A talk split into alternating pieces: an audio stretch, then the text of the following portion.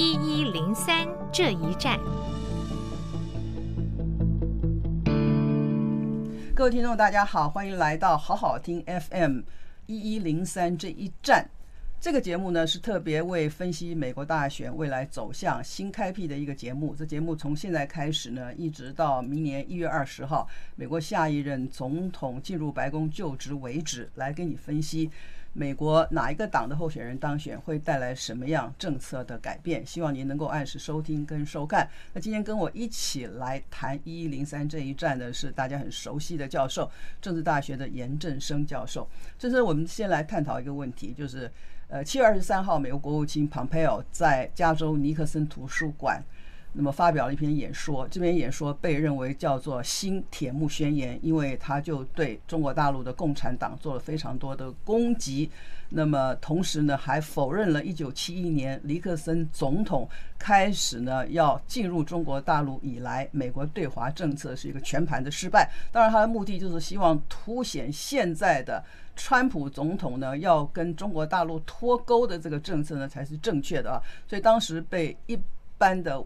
观察家认为，这是所谓的新铁幕宣言，就是把中国大陆关进了这个共产铁幕里头了。中国大陆的这个各机关的发言人曾经对 Pompeo 这篇演讲做了一些被认为是战狼式外交的一些针锋相对的回应。但是我们比较关心的还是八月五号，就是代表中国这个外交政策最高领导当局的外长王毅，他非常正式的用接受访问的方式回应了七月二十三号蓬佩奥国务卿的这一篇新铁幕宣言。那王毅的这篇演讲呢，让我非常意外，其实很多人意外，他的这个痛啊，这个调子突然就软下来了，有一种呃，就是希望跟美国不要扯破脸的这样的一种呼吁啊。譬如他说了。他说呢，呃，这篇谈话中，他要体现中方对美国的基本立场是不变的，那而且暂时要采取软化的态度。另外呢，他希望以冷静理智来面对美方的冲动跟焦躁啊，这是一个对比。最后他说了四大原则，是中国未来掌握中美关系的底线，一个叫做明确底线，避免对抗；第二个畅通渠道，坦诚对话；第三个拒绝脱钩，保持合作；第四个放弃零和，共担责任。这不就是过去二十年来，哈佛大学有个教授叫做 Neil Ferguson，他曾经发明了一个名词叫做 chinamerica 叫做中美国，就是中国跟美国合体同体了啊！中国的这个市场，中国的这个。技术加上美国的资金，然后过去二十年到三十年，提造了这个二十一世纪啊最重要的一个双边关系，就是美国的科技、美国的资金加上中国的廉价的劳工也好、土地也好、这个制造技术也好，然后让。这个世界的这个全球化，就是这个货物全球化呢，能够通行无阻。所以中美的这个 China America 走了已经二十年，快三十年了。那现在呢，川普总统三天以前接受访问的时候说，我们准备在经济上跟中国脱钩了。所以今天我们来谈一下。川普执意要跟中国脱钩，而且在选前两个月的时候做这样明确的宣誓啊。那么中国大陆呢，在一段时间的沉淀以后呢，他们愿意等待十一月三号这一天结果出来以后，再确定中美究竟会不会脱钩，如何脱钩，脱钩以后呢，中国大陆怎么应应？现在他们就是很冷静、很沉淀下来了。你怎么看这样的一个对比？哦，我想就是说，在这个庞佩奥开始啊，他。这个演讲之前，其实美国有四位官员已经各在一个月前之内讲了很多啊，包括谁呢？包括这个美国的国安会的这个国家安全顾问啊，O'Brien，哎，O'Brien，包括美国的司法部长 Barr，包括美国的这个中央中央情报局的局长 Ray 啊，包括这个美国的国防部长 Esper。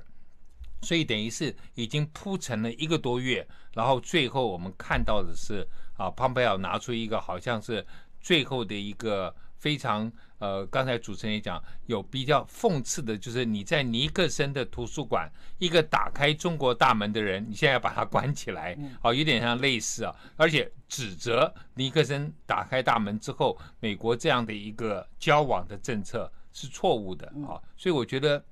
这个庞佩奥呃有点在竞选总统啊，就是说他今年可能没有，但二零二四年他显然是很想竞选总统。他也看到了美国这种反中的情绪。那川普始终反中也好，但川普很少讲到这么多啊，都是他的副手彭斯啊或者这些官员来讲，所以这个是有一点不一样。那第二个当然就是说，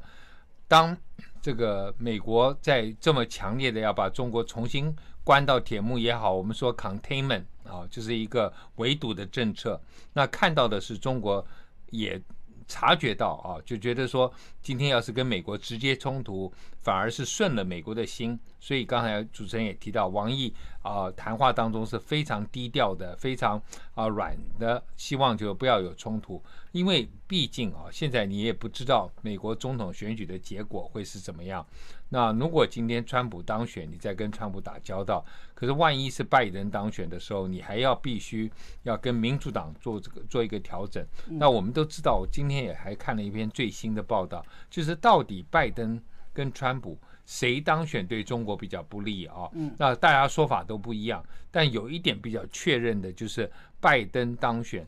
他会比较走国际机制来跟大陆对抗啊，那对于大陆的人权问题啊等等，会比较有系统性的来施压。那川普当然这两天看到他忽然好像关心了这个新疆维吾尔族的问题啊，说要这个美国的国务院什么等等要考虑说是不是要把这个新疆的情况当成一个 genocide。啊，genocide 就是种族灭绝，非常严重的啊。那可是还没有决定，但是就寄出这个东西，表示好像川普也关心。但是川普是一个非常我们讲说这个情绪啊起伏不定的，所以大陆跟他打交道。不见得说一定会，觉总之觉得说这个很难预测。他一下谈跟你讲这个的时候，他下面又推翻了自己的做这个立场。但是跟拜登打交道是比较容易谈，但是谈下去的时候就发现他可能他的朋友比较多，不像川普退了群之后比较难处理这个，他要再重新组一个联盟来围堵，会比较有有一些难度啊。所以这两个我觉得。看到拜登他们在中国中国政策的立场也非常强硬，川普也非常强硬。我在猜，包括王王毅在内啊，包括习近平，大概都会想说：哎，过去啊，美国呃大陆的这个领导人像胡锦涛啊，他们强强调的所谓的。韬光养晦啊，不强出头，嗯，可能还是正确的。就是你稍微展现了习近平想要搞中国梦，想要有所作为的时候，美国马上就想把你打下去啊。所以你是不是有这个实力跟美国长期对抗，还是说你应该再沉这个低调一点，再沉稳一点？嗯。其实对美国很多头脑清楚的人，就是过去二十年啊，在这个 China America 的这种中美国的互相分工合作，把两边的经济都搞起来状况之下，认为呢，中美脱钩其实是一个大悲剧嘛。但是对川普而言，反正还剩两个月，这两个月呢，我就。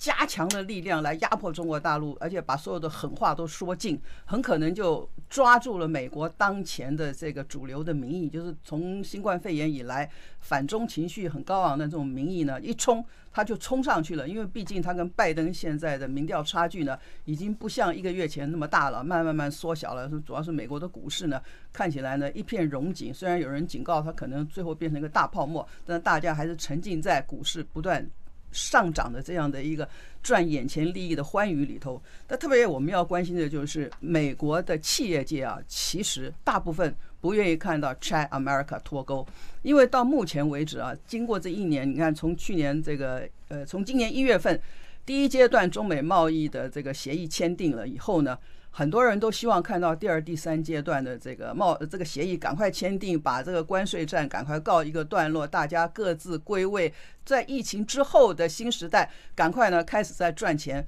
那所以 China America 其实脱钩是不可能的，但是川普就硬要呢把它这个用脱钩两个字来形容啊。那你怎么看这个民主党啊？民主党在这个呃全代会呢通过了这个对中国政策的党纲，中间有一点呢，现在至少在台湾的媒体上不断的被讨论，就是他们拿掉了过去二二零一六年之前讲到这个中美关系的时候说恪遵一个中国政策，恪遵一中政策，后面再讲到台湾的什么安全啊、防护啊，或者呃台湾这个老百姓的意愿要被尊重。呃，今年的这个恪遵一中拿掉了，你觉得是刻意还是不是刻意？那美国的这个有一些中美观察家，包括葛莱仪，就是 CSIS 美国战略跟这个国际研究中心的这葛莱仪，她是对中美关系非常密切注意的一位女士啊。她认为民主党当选以后，克遵一中又会回到民主党未来实际执行的政策上，因为一个中国对美国来讲其实是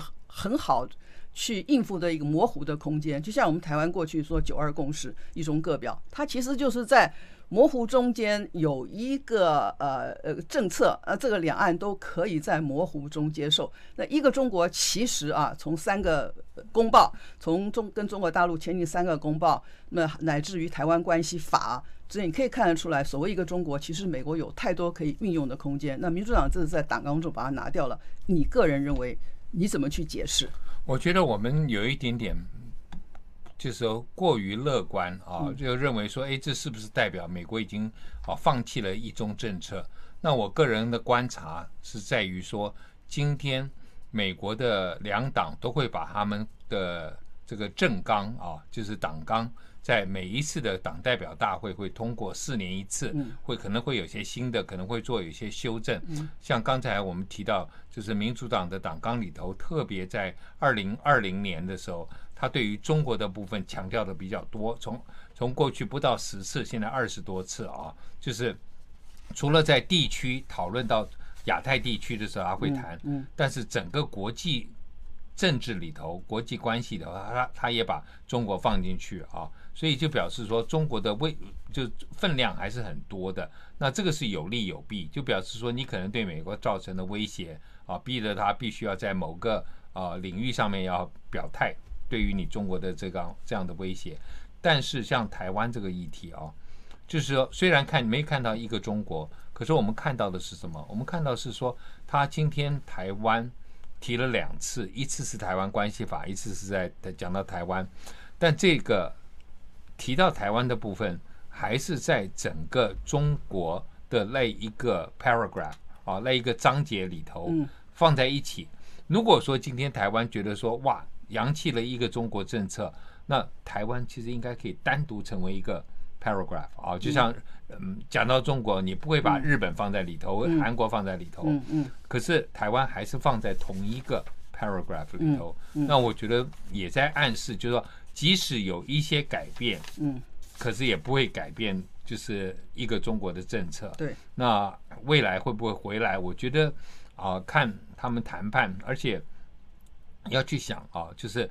拜登跟川普最大不同是，他会重返国际社会，他是一个多边主义者。那不仅是跟欧洲的国家有一些协调，他未来也会跟大陆还是会继续在，比如说气候变迁的议题、反反恐的议题，还是会有合作。那如果有合作的时候，你没有一个一中政策，可能。就很难自持续了啊，所以我觉得这个是应该要我们要做一个比较呃，就是英文叫 nuance 的，就是比较呃更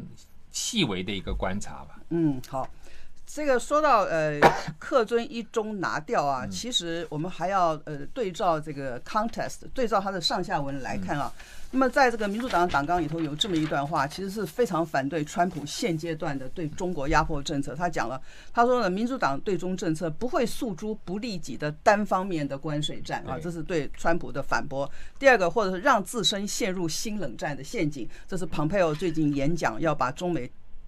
硬挤入新冷战的这个氛围当中。另外，民主党说这些错误只会放大中国的重要性啊。然后呢，过度军事化了美国的政策，同时伤害到美国的劳工。对，这个就是非常 realistic，就是非常实际的说明了川普现阶段对中国政策可能对美国造成的伤害，因为民主党要诉诸美国嘛，所以他的这个一中拿掉以后呢，他后面这个解释你上下文看，你就觉得没有什么太大的改变。跟刚刚这个正生讲的对，就是他讲到台湾的这个对台湾的这个立场的时候，是放在对中国政策里头。我们现在就来回顾一下他们怎么讲到台湾。他讲到台湾的时候，就是说呢。要符合台湾人民的愿望跟最佳的利益啊。那么这个比较明明白这个内涵的人就说，他说这个最多就是告诉中华人民共和国，你必须制定一个对台政策，而那个政策希望是和平解决。对对对，符合台湾民众的愿望的，不要用武力那攻打台湾。这个其实是过去两党一致的一个一个一个政策。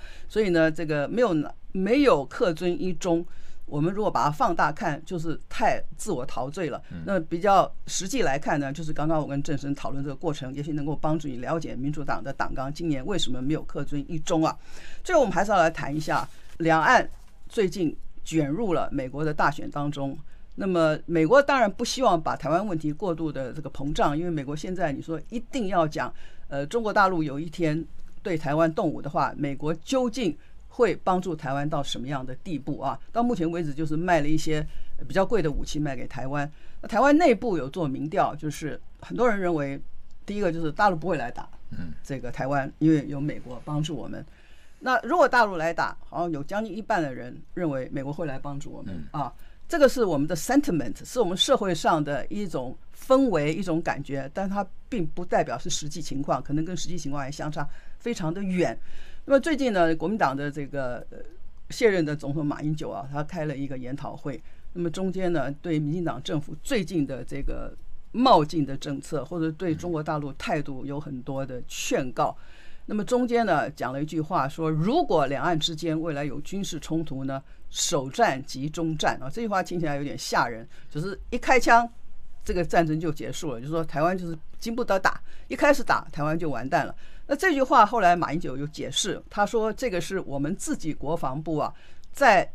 预估两岸之间爆发军事冲突时候可能有的一种结果啊，就是一开战，可能这个战争就结束了，就是。台湾就就就彻底啊，这个被消灭了。那所以呢，也不是呃这个国民党或者马英九的智库所发明的一句话，它是作为一个在野党对现在执政党两岸政策或者特别一厢情愿亲川普政策可能带来的后果。但是我台湾。一般民意的反应啊，中间有部分非常激烈，嗯，觉得一个前任总统或者一个前任苏起国安局的秘书长，国安会呃国安会的秘书长，嗯，呃，怎么可以用这样的话来恐吓他的老百姓跟对岸的唱和？你怎么看？哦，首先哦，我觉得我们现在在台湾哦，就是呃，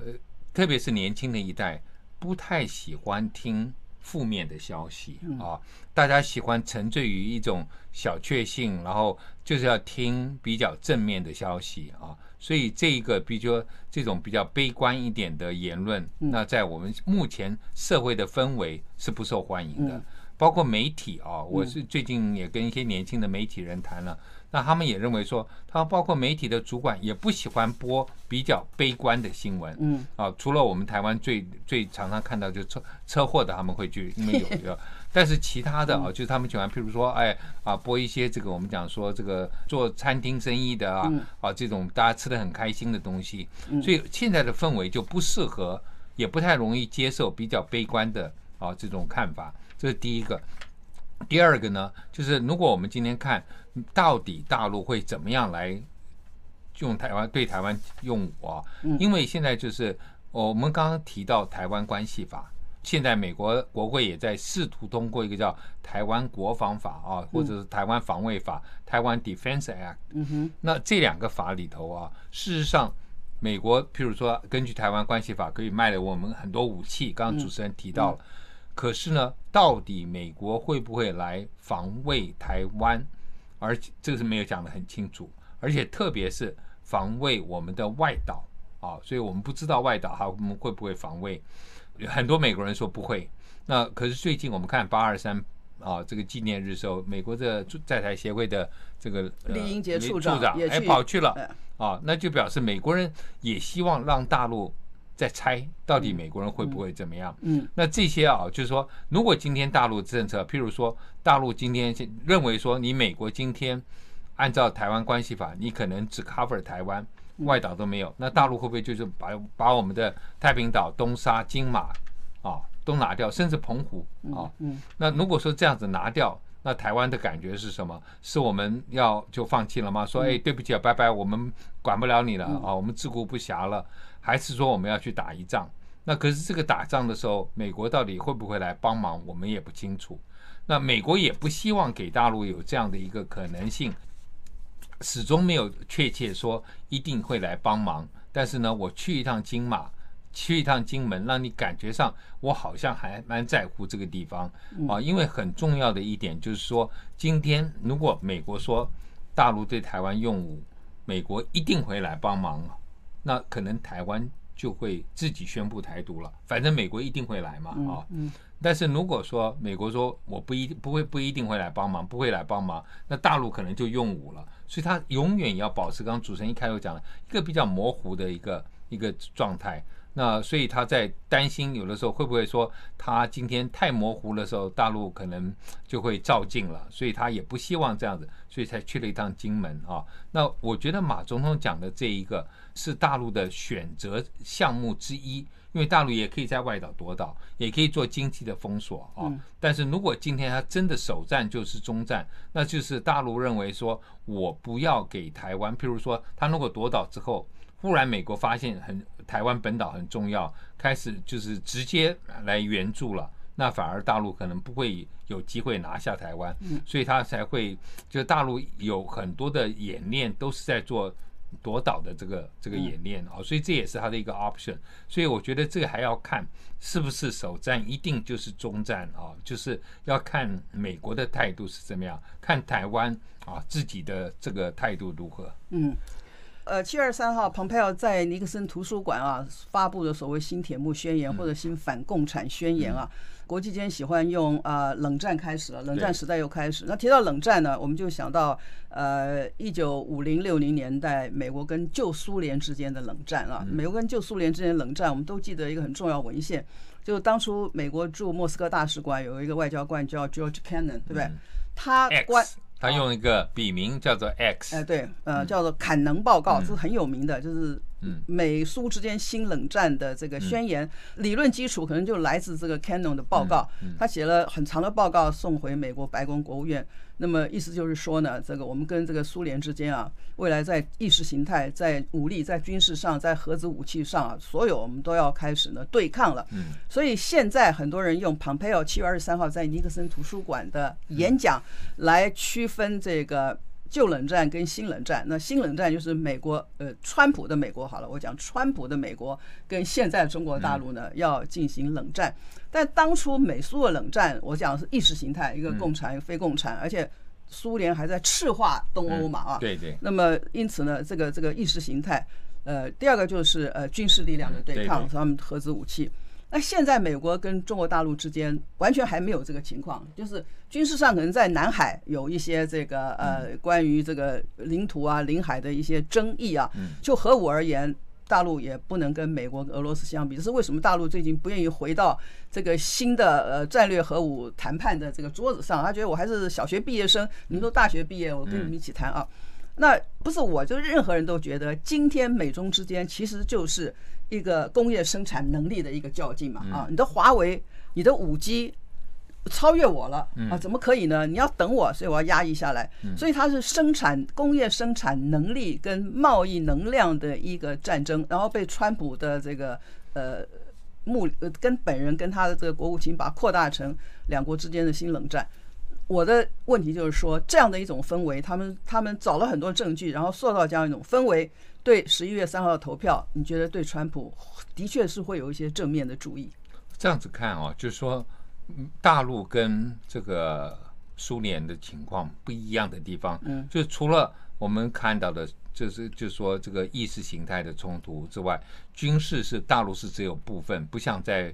前苏联是在全球都在，就是跟美国有一个这个竞争嘛。但另外在经济方面，苏联从来不是美国的对手啊。嗯，那所以过去我们看到能够挑战美国的，先是这个日本嘛，后来是欧盟。那日本很快就被美国用个广场协议就打下去了啊！到现在等于是也是在这个这个沉默了三十呃三十年左右。嗯，那欧盟兴起之后，哎，就现在又开始比较是在外交这个我们讲说价值上面挑战美国。那可是呃，他们并没有办法在军事力量上面挑战。那中国大陆现在的状况就是，它无论是在军事上面局部的在亚太地区啊，那然后在这个。经贸方面有点像日本当年可以挑战美国，嗯，它还有在高科技，嗯，啊，然后意识形态它也同样在做，因为过去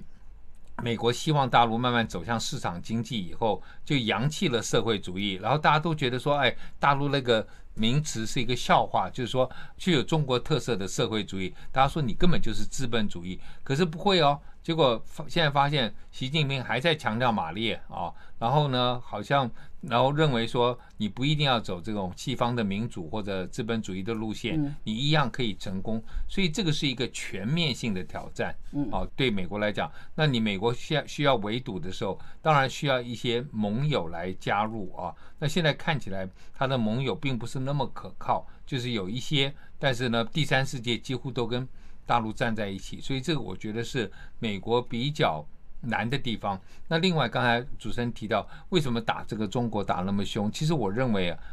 川普还是有在打国内选举的牌哈。除了美国人会觉得中国，但是事实上，美国本身对国内对亚裔的这个歧视，他不好开口。你要巩固白人选票，所以川普对黑人的歧视，对拉丁裔的歧视。那其实都在巩巩固白人的选票。那亚裔呢？因为是模范少数族裔嘛，哦，所以他就不好直接打。那但是他就用打中国来打。我觉得这个是等于是这个打到中国大陆，然后呢，事实上对美国的白人的爱国情绪是有帮助，那对他选举也有帮助。好。最近川普的民调啊，逐渐上来了，但我不知道这些民调中间有没有机构效应，或者是民调的方式有所不同啊。那么他。最近没有做什么很特别的政策，了不起就是呃，新冠疫苗呢快要出来了，他好像也强迫这个美国的疫苗要提早赶快问世啊。那他希望在十一月之前呢，很多人都能注射这个疫苗，让大家觉得很安全。他不知道这疫苗是要经过某种程度的试验以后才能够真正。跳过了好多他跳过医医院的快快快快快啊！这个大选之前要赶快出来，所以除了疫苗的生产。那美国现在疫情并没有减轻嘛，就是每天还有上千人死亡啊，这个这个我我就不知道美国人怎么能容忍。另外，他们的种族纷争气氛也并没有压下来。最近 Wisconsin 又有一个警察射杀了一个，而且当着他三个儿子面前呢，而且是 multiple shoot，就是不是打一枪，不小心打，打了七枪，嘣嘣嘣嘣打了很多枪啊。就说在这样的情况之下，麻麻醉了，不是麻痹了，麻痹了，嗯，就是没有一样。过去半年以来，困扰美国社会的情况有任何的改善？那川普现在就祈求，他也不管到他这些卫生顾问们，他是每一个 Burks 什么呃 Fauci，通通被他排到一边去了啊。那现在就靠疫苗来救他了。如果疫苗出来了，可能有一些头脑比较简单的共和党的传统的福音派的这些呃教徒们会觉得，我的川普还是非常厉害的，因为他。很快的就搞就就像魔术师一样变出这么多疫苗来救我们，所以现在没有人敢打赌说到底拜登会赢还是川普会赢，因为太诡谲了。嗯，没错。所以我们在想说，如果今天的这些啊民调看起来拜登领先，那在上一次我们也提到，就是说希拉里讲过一句话，说如果你要赢要赢很多，不然的话选举人票还是有可能输的。所以。上次民主党的就是要动员他的基本盘，可大家低估了一点，就共和党也有基本盘，而且他们还认为说，二零一六年他很多白人还没有出来投票，所以在打族群的这种牌，有可能可以让更多的白人出来投票，在威斯康星、在明尼苏达还可以再翻盘。好，那么呃。我们今天没有讨论问题，我们下次会讨论。就是这次呢，因为疫情呢，可能通讯投票的这个选民非常多，就是用邮寄的方式收到选票，再用邮寄的方式寄回去。那川普阵营是非常反对这个方式的。未来这个用邮寄方式选票的方式，可能会造成十一月三号大选没有结果，或者有结果不被承认的这个可能性。一一零三这一站，您一定要准时收听哦。